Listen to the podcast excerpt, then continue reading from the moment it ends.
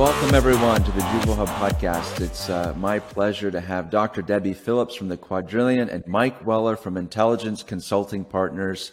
Uh, we've put together a series of podcasts specifically on situational awareness, safety programs, active threat mitigation. We feel like this is such an important topic that our industry needs education on uh, and education that you can take action on, things that you can do now, as well as resources that are going to be available to you at the conclusion of each of our programs. So thank you for being here. So good to good to have both of you here. So today's topic is do you have a safety program in place? So let's kick it off with our first question why should a property management company have a safety program in place? Maybe we can start with you, Mike, on that topic. Yeah, Jonathan, you know, it's it's pretty interesting when we sit here and talk about some of the basic foundation fundamental things that that we need to have in place. I mean, we're faced with a lot of tragedies and and crisis around the national, you know, around the around the regions. And it's important for us to recognize – that having a plan in place uh, certainly helps to um, assist those around us in being prepared in the event that these emergencies happen. Uh, we talk about crisis, and when people go into crisis mode, uh, they're either going to panic or they're going to go back to what it is that they've been trained to do. And I think it's important for us to recognize having that plan, having that structure in place is going to allow for all of us to uh, have, have a, a solution to a problem. It may not be the exact solution we're looking for, but it's certainly a solution which is better than nothing. And, and I'll talk about some stuff as we, we progress through this. Wonderful. Thank you, Mike. Dr. Debbie, what are your thoughts? Well, I, I, come today so thankful that we are all joining in this conversation. And I think I shared in some previous conversations, this really got my attention when I was involved in an active shooter event in 2021. And like most of us, I was going through my day. My head was buried in my laptop and I was on autopilot.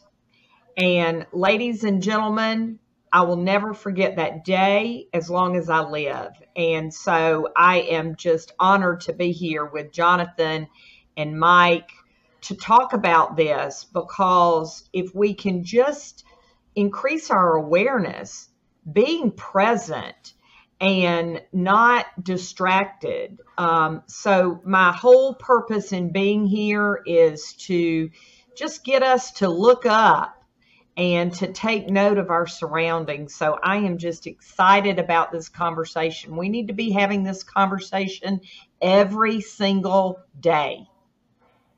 Yeah. Awesome. Yeah, I look forward to it as well. It's like there's so many different things that we we talk about from a safety perspective. Um, plenty of OSHA topics that are out there, and just common sense items for for the most part. I mean, even even like fire drills and fire alarms, they're all common. And, and I like your comments, both of you. It's like sometimes you just get into a, you get into a mindset and you're, and you're not, you don't have that kind of like trigger, so to speak, that's prepared for a situation that could arise. So thank you so much.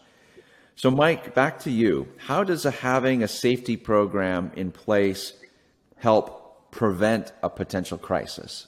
Well, it, it, goes back to this. You know, I think I think Debbie brought up some very very valid points. Is that sometimes we lose focus with just the most basic concepts, and we get so caught up in our day to day activities that we lose what we call that situational awareness. Just knowing what's happening, right? What's what's occurring? I mean, somebody walks past me that could be the next problem or, or whatever going on. And I'm just so buried, as Debbie said, into my laptop or into my cell phone nowadays, right? That I'm losing that that edge.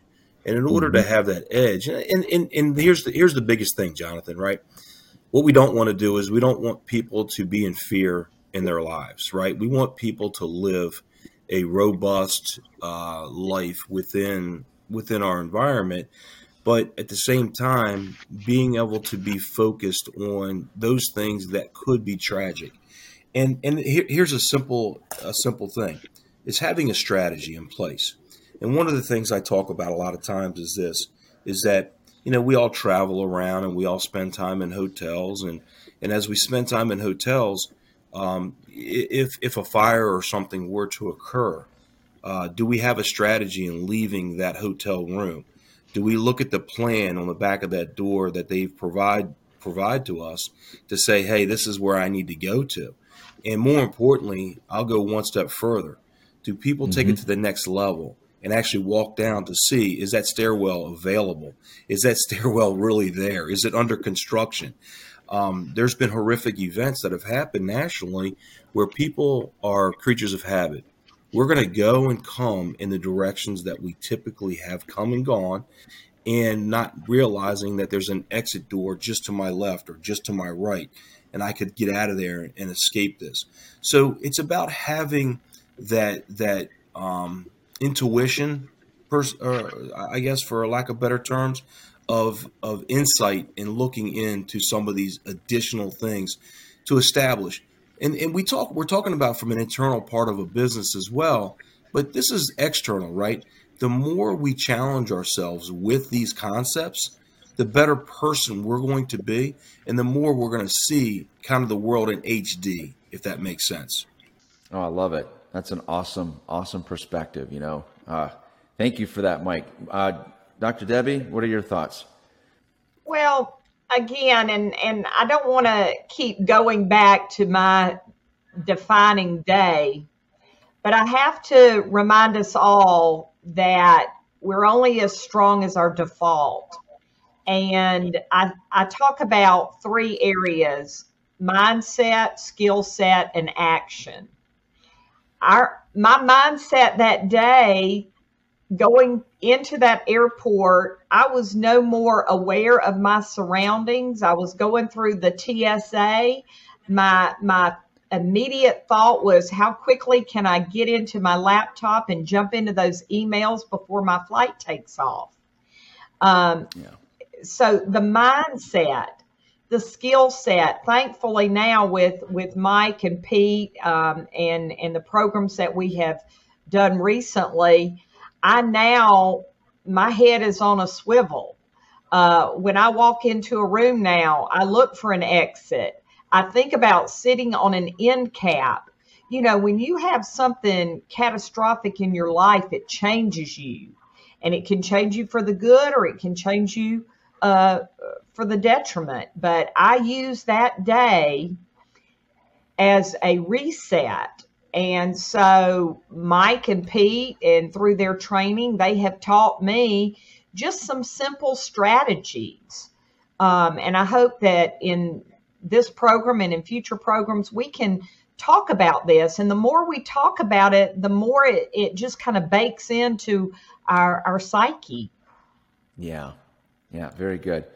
Love both of your perspectives because it seems all too often it's like we, we hear of an incident, there's a lot of media attention to the incident, and then the dust sort of settles and you know at times we can either distance it out of our head hoping that it won't happen again and from a, a leadership standpoint we might be doing the same thing.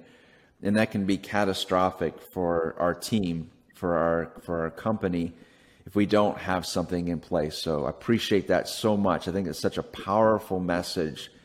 Uh, being aware that these things do happen and, and not necessarily creating a culture of fear within our organization, but having a culture of prevention. And that's just, it's fantastic. I love this message.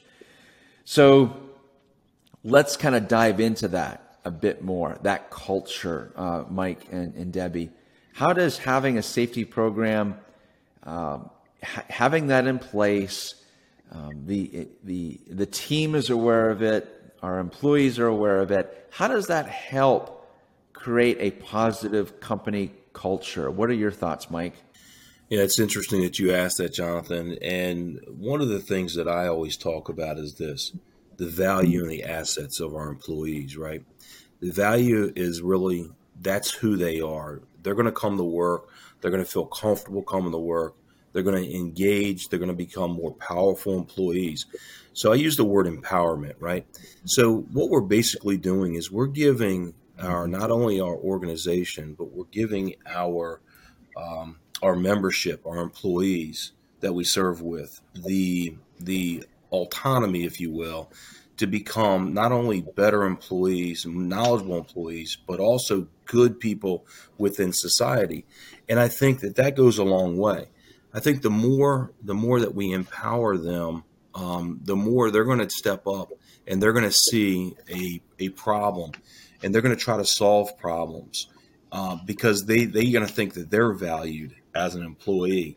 So I think it's important that we recognize how this can spin in a positive way, both internally and externally from that organization.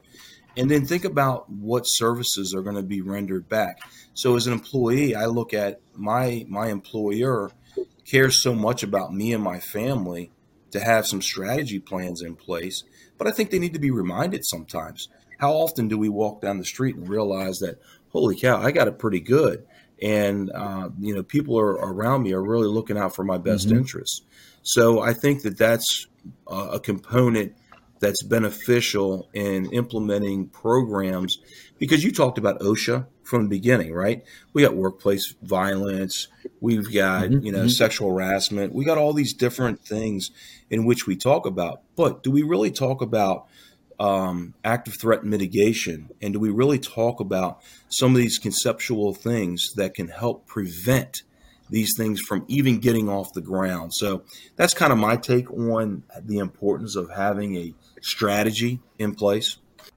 Yeah, very nice. And and I appreciate uh, you know you and Pete being able to work with you over the years and your your years of experience in being a, in in teaching people and, in being in those situations and and helping so many different organizations across the country really capture the essence of safety and active threat mitigation. So we, you know, I'm grateful to, to you and your organization for all the work that, that you do and appreciate those amazing comments on on how we just want to create that positive culture. Dr. Debbie, what are what are your thoughts when it comes to safety program and company culture? I know you've got an, a beautiful perspective as well.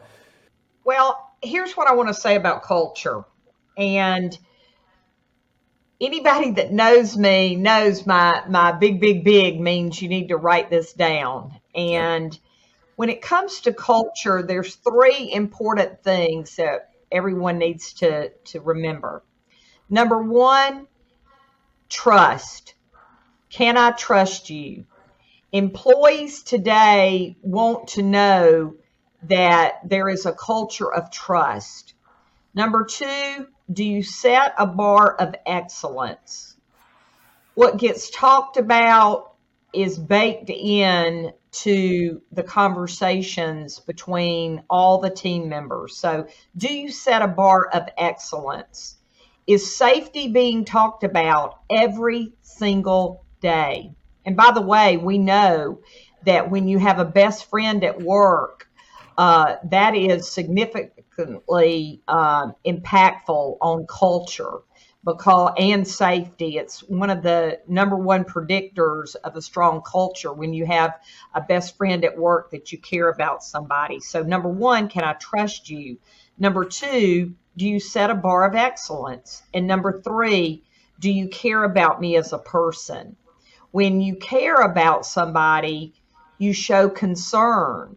You don't let them, uh, you know, go into a, a situation uh, unprotected, whether it be, you know, keying locks or lifting with, uh, you know, a back brace. Um, I mean, safety is something that we should all be talking about every single day.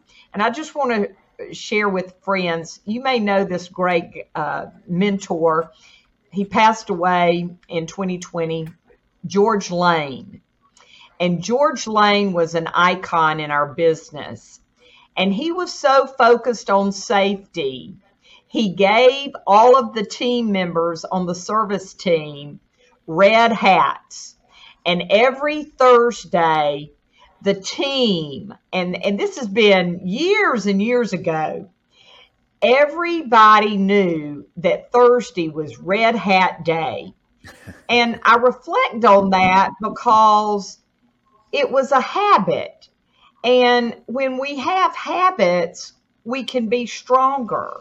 And I think it's just so important. You know, first we make our choices, then our choices make us. So we've got to choose to have a culture of safety. For sure. Thank you for that. Thank you for sharing that uh, little story about Mr. Lane. Also, yeah, I so many impactful leaders, and he definitely was one in our industry. So, I, I love this conversation. I love that we've started this series out with an amazing just framework for our audience to really capture the essence of what they can do next. Like this is a message that we're we're having a moment where we've educated ourselves. We're going to share this and educate our staff.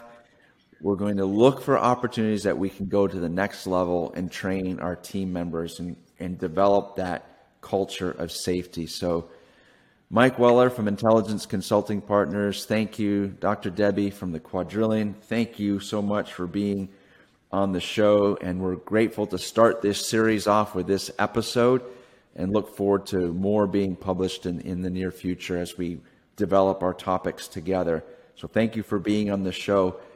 Um, Mike, how can people connect with you? Uh, you want to tell us a little bit about your organization, how people can find you? Yeah, absolutely. Thanks, Jonathan. First off, I want to thank both of you guys for taking the time and being a part of this important conversation, as you've already illustrated, right? I think that um, so many times we allow things just to um, sit on the desk and we hope that it won't happen to us or something tragedy won't take place. Unfortunately, we're all plagued with crisis from time to time, and it's how we respond to that crisis, right? How we how we can internalize what it is that we need to do in order to have success because unfortunately these events aren't going away um, unfortunately, we're, we're faced with a lot of mental health issues and crises, which is probably time for another podcast at that point, right? Mm-hmm. But the reality is, at this point, we've been we've been doing this, um, myself and Pete, for well over thirty years, um, and that even dives back into our law enforcement days as well. Um, and we decided that we were going to make some differences. We were going to make some changes.